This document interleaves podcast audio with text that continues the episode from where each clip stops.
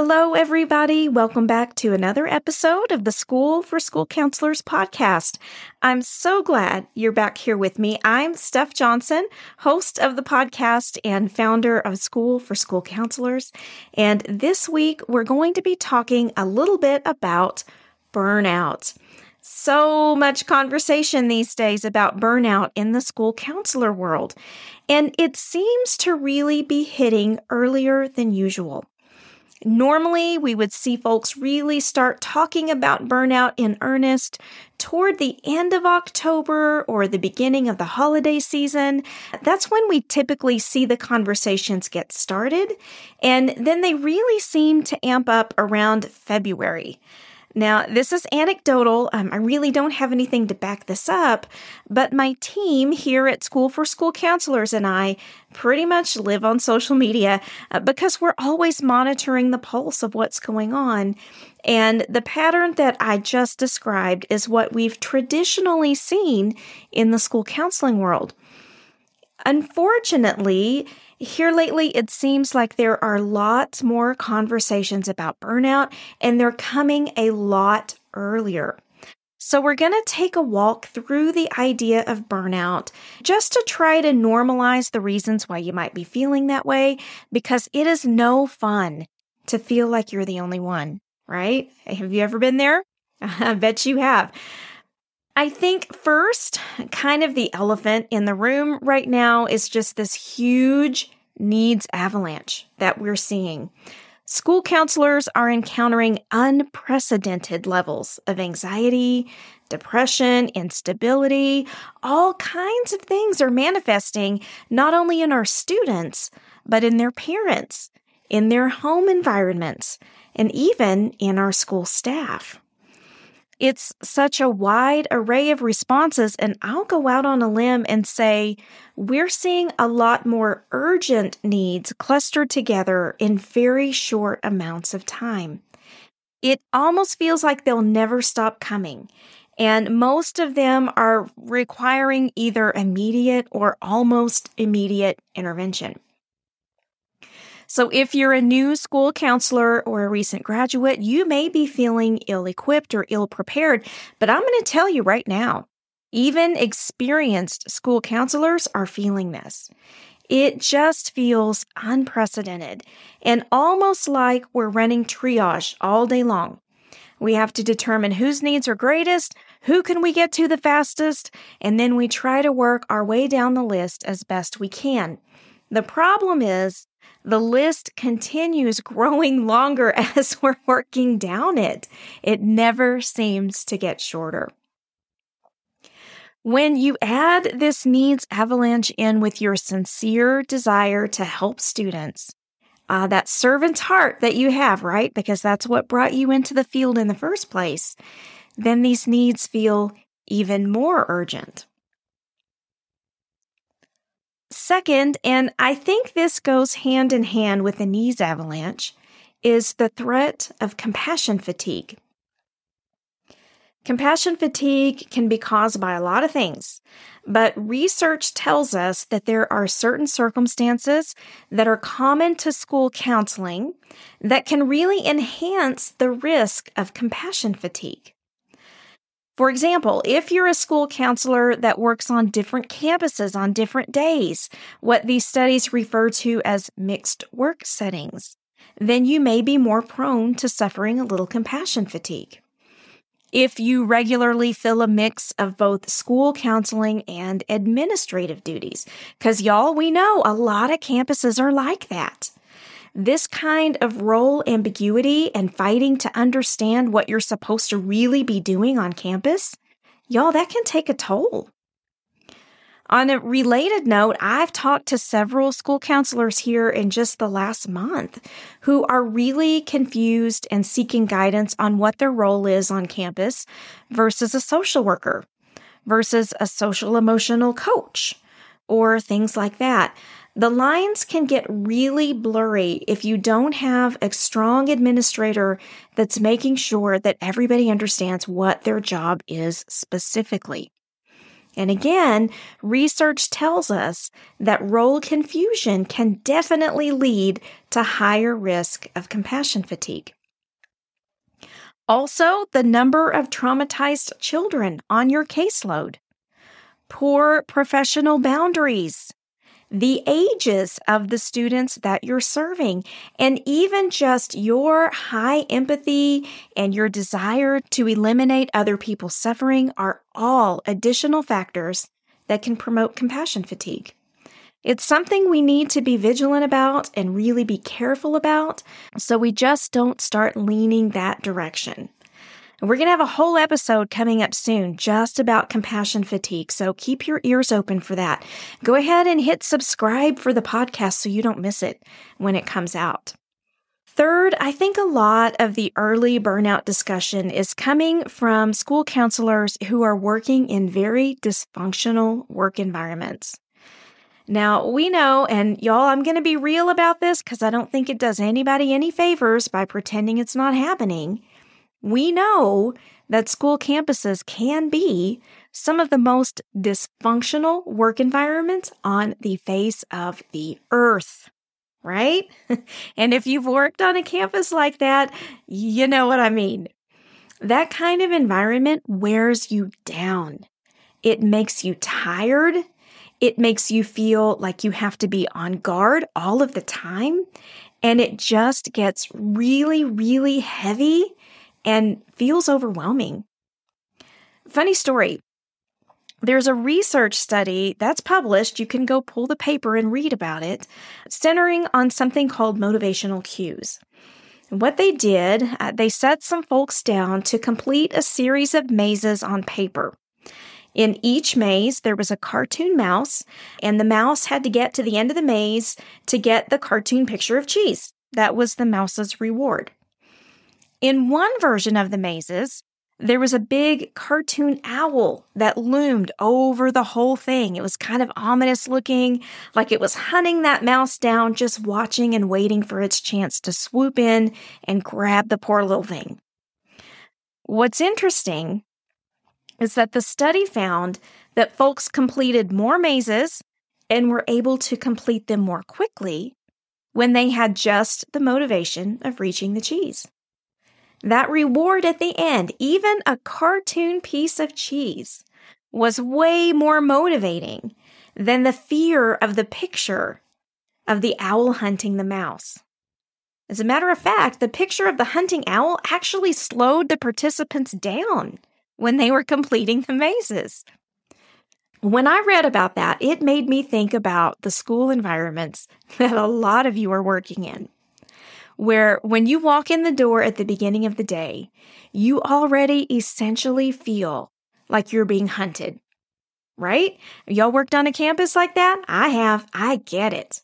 And it's not a good feeling to go into work each morning feeling on edge, feeling anxious. And so, if that's your reality, that's definitely contributing to some feelings of burnout. It's like, this is too much. I'm done. I'm out. I can't do this anymore, or it's not worth it. Fourth, feeling pressure to fix everything can lead to feelings of burnout.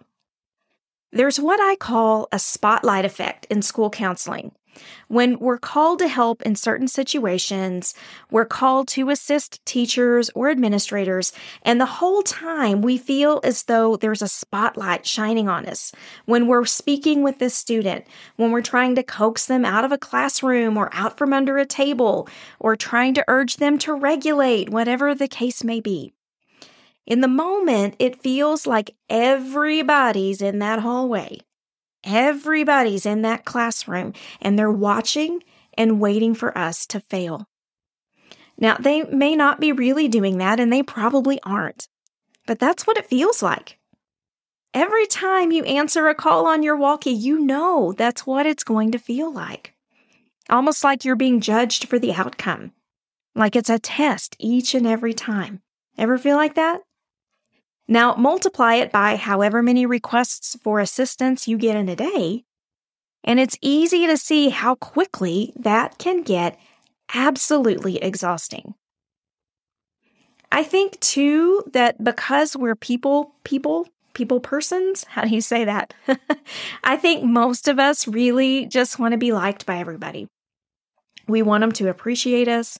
And we perhaps secretly desire to be recognized for our expertise on campus, right? We've worked hard to acquire our education and our skills. It would be nice to have that recognized. But our need to be liked or our need to be appreciated sometimes just intensifies the spotlight effect. We slip into a perfection paradox. We feel like we have to be perfect all the time, even though we know that's not possible. And we still continue striving to get there. Top that off with some role confusion, with some role ambiguity, trying to prove yourself and what you're made of and what you can contribute to that campus, and it can end up feeling like overwhelming pressure or trying to achieve an impossible dream. Oh my gosh, that makes me tired just thinking about it. Are you seeing yourself in any of these situations yet? Are you in a needs avalanche? Have you been flirting with compassion fatigue? Have you been battling spotlight fears? There's no shame there. I think we all visit each of these periodically in our careers. It's what we do about it that counts. But before we talk about our action plan, let me talk about a last huge contributor to burnout. And again, this is not my opinion, this is research based. One big contributor to burnout is a lack of meaningful representation or a lack of meaningful support. Let's be real. Your professional organizations may not feel meaningful to you. And what I mean by that is, and this is no shade on any organization, but a lot of us are very distanced from what goes on there. We are usually not invited into a lot of their processes. It's not easy just to jump in and work within an organization. And sometimes we don't even know what they're working on. Very few of our state school counseling associations have publicized any kind of legislative advocacy for us to get behind. They're just not rallying people to promote outcomes, and so that can feel like a lack of meaningful support. There's also a tremendous lack of peer consultation and support in our field.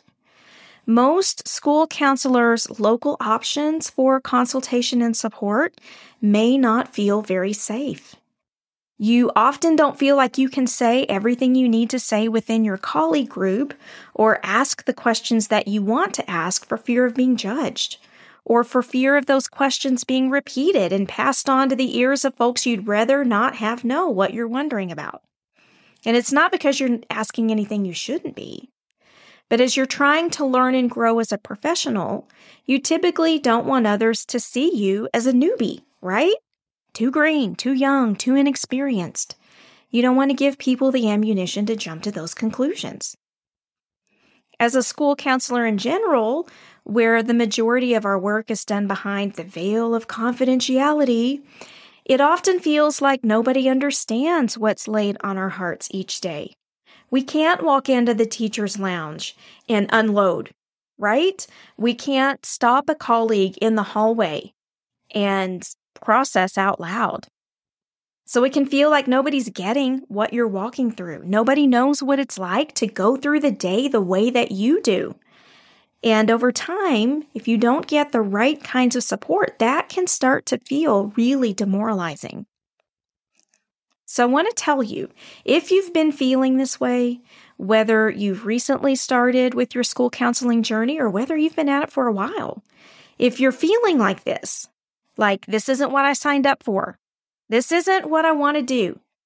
Things have changed too much. They're asking too much of me. I'm burning myself out. And y'all, I get it. This is an unprecedented time in our field. Absolutely unprecedented. And I feel like I've said this in almost every episode since COVID, you know, since COVID, but that's a major benchmark for what's going on right now. Since COVID, so many lives have changed. So many perspectives have changed. So many systems have been uprooted and upended, including family systems. We're tasked with trying to help put all that back together in some way. But at the same time, we're feeling all these pressures. We're feeling this compassion fatigue. Maybe we're working in dysfunctional environments, or if we feel like we're not being represented or supported. You think, why am I doing this? It's not going to change, or it's getting worse. I want to encourage you if you're in that place. I'm not going to tell you, oh, guys, everything's going to be okay. Just practice some self care. You hear that in other places, don't you? I'm not going to say that because it's not going to help with your situation. That is too little too late. But if you're in a place where you're toying with the decision to step out of school counseling entirely, and there's no shame if you decide that's what's best for you and your family, there'll be no judgment. But before you do that, I want to encourage you find some quality support. Find some folks that can walk with you and stand with you through this, whatever the outcome of the process ends up being. Because sometimes it's all about knowing you have people in your corner.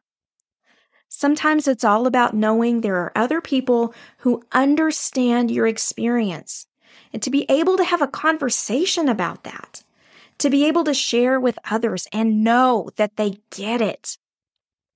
It is so important to be seen. We know that with our daily work with our students. You need to be seen too. And maybe along the way, you can pick up some ideas for some things that you can do to make your school counseling experience more palatable while you make your decision. Or if you're one of those people that knows you are going to stick with school counseling, but you want to make it better. So you don't go home exhausted or stressed to your ultimate limits. You're not snapping at your family. You're not too tired to go out into your community. Please get some good support. So, what are we going to do this week? What's our action plan for burnout? Number one, when we address that needs avalanche, we've got to make sure that we have our thumb on best practices and good, reliable resources for serving students. We need to have a personal go file of what works for us without wading through the social media wilderness, without wading through teachers pay teachers land. We don't want to be doing any of that stuff right now. And there's some great stuff out there, don't get me wrong, but you need to conserve your mental energy. Things like icebreaker activities, go to activities that can work for a multitude of needs, or even better, a practiced approach to working with your students that doesn't require many supplies at all. If you don't have any go tos yet, or you don't know what you like, come join us in our School for School Counselors Mastermind. I'm going to start doing some posts once a week in our private mastermind community to show some of my favorite tools in my counseling office and how I use them. Everything in my office is very carefully curated.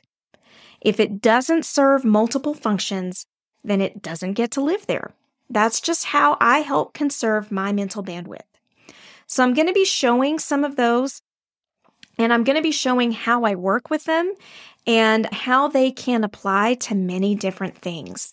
And I'm sure as I'm showing them, our members are going to be adding their ideas as well because they're just about the smartest people on the planet. It's going to be a really, really great idea exchange, and it can really get you thinking about what you want to include in your go tos. Also, you can begin working to make sure you have a defined approach ready when you're working with students. If you want to be solution focused, for example, which is what I recommend to all school counselors, go begin building a foundation in solution focused counseling skills or whatever your approach of choice is so that you're not sitting across from a student thinking, Oh my gosh, what do I do now? have you been there? By the way, I'm laughing. You can tell. I have been there more than once.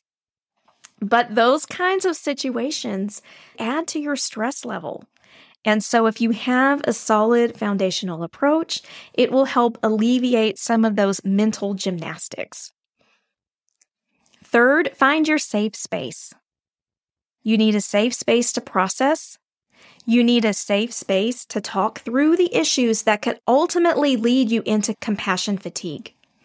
You need safe opportunities to talk through navigating a dysfunctional work environment or how to work with a difficult principal. Maybe get some support in feeling like you don't have to be the hero every day. I think we seriously underestimate in counseling what a difference that makes for us as professionals. We want to pretend like we can work as islands unto ourselves. But y'all, I'm telling you, that's not the way to do it. And as I'm talking, I really kind of feel like this is starting to turn into a commercial for our school for school counselors mastermind, but that really is not the intention. I just believe in it so much because we've had so many school counseling members in there tell us how transformational the experience has been for them. And I want that for everybody. So if you're interested, no pressure. Hop on over schoolforschoolcounselors.com slash mastermind. Check it out for a month or two. See if it's what you need, what you like, what you can learn. See if it checks the boxes for you, and if not, leave. We're not going to pressure you to stay around if it's not helping you. It takes one button to leave, but we do want to be of service to you while you're there. We want to support you. We want to learn about you and get to know you because that's truly where we feel we find our strength. We find our strength in each other. And as we always say around here, we are stronger and smarter together. So I hope that that was helpful to you. If nothing else, just to validate some reasons why you may be fearing you're in burnout, because I promise you, you are not the only one. In the next few podcast episodes, we're going to be going more in depth into burnout. We're going to be talking a lot about what you can do about burnout more specifically, what it looks like, and what the differences are between just being stressed out and being burned out.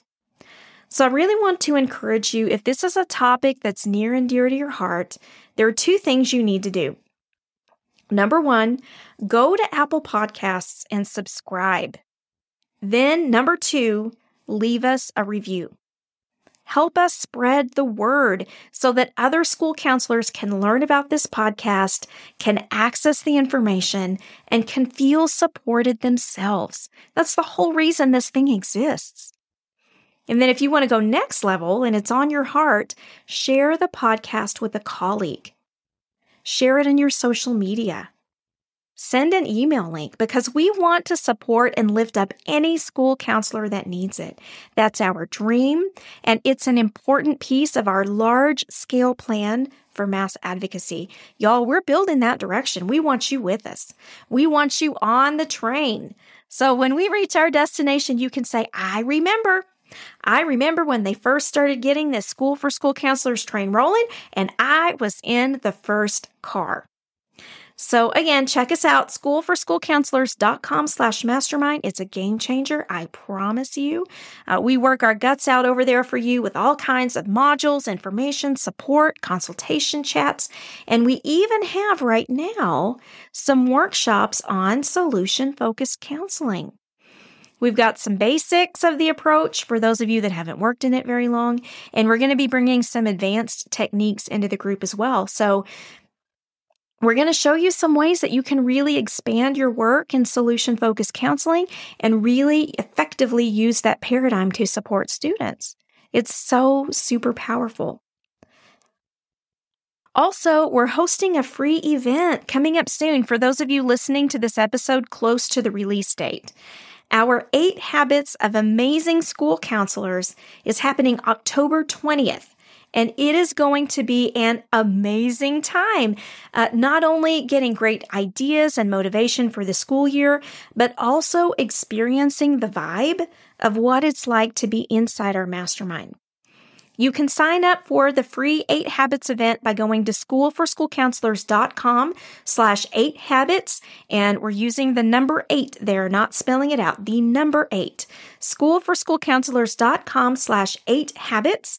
Get your free ticket into that event. It is going to be a blast. All right. Well, until I talk with you next week, I hope you have the chance to compile your go to resources, select your primary foundational approach, and find a place somewhere where you can receive meaningful consultation and support. I'll be back with some more thoughts on burnout next week, but until then, know I am rooting for you. Sign up for the eight habits of amazing school counselors or sign up for the School for School Counselors Mastermind and have the best week ever. Y'all take care. Thank you.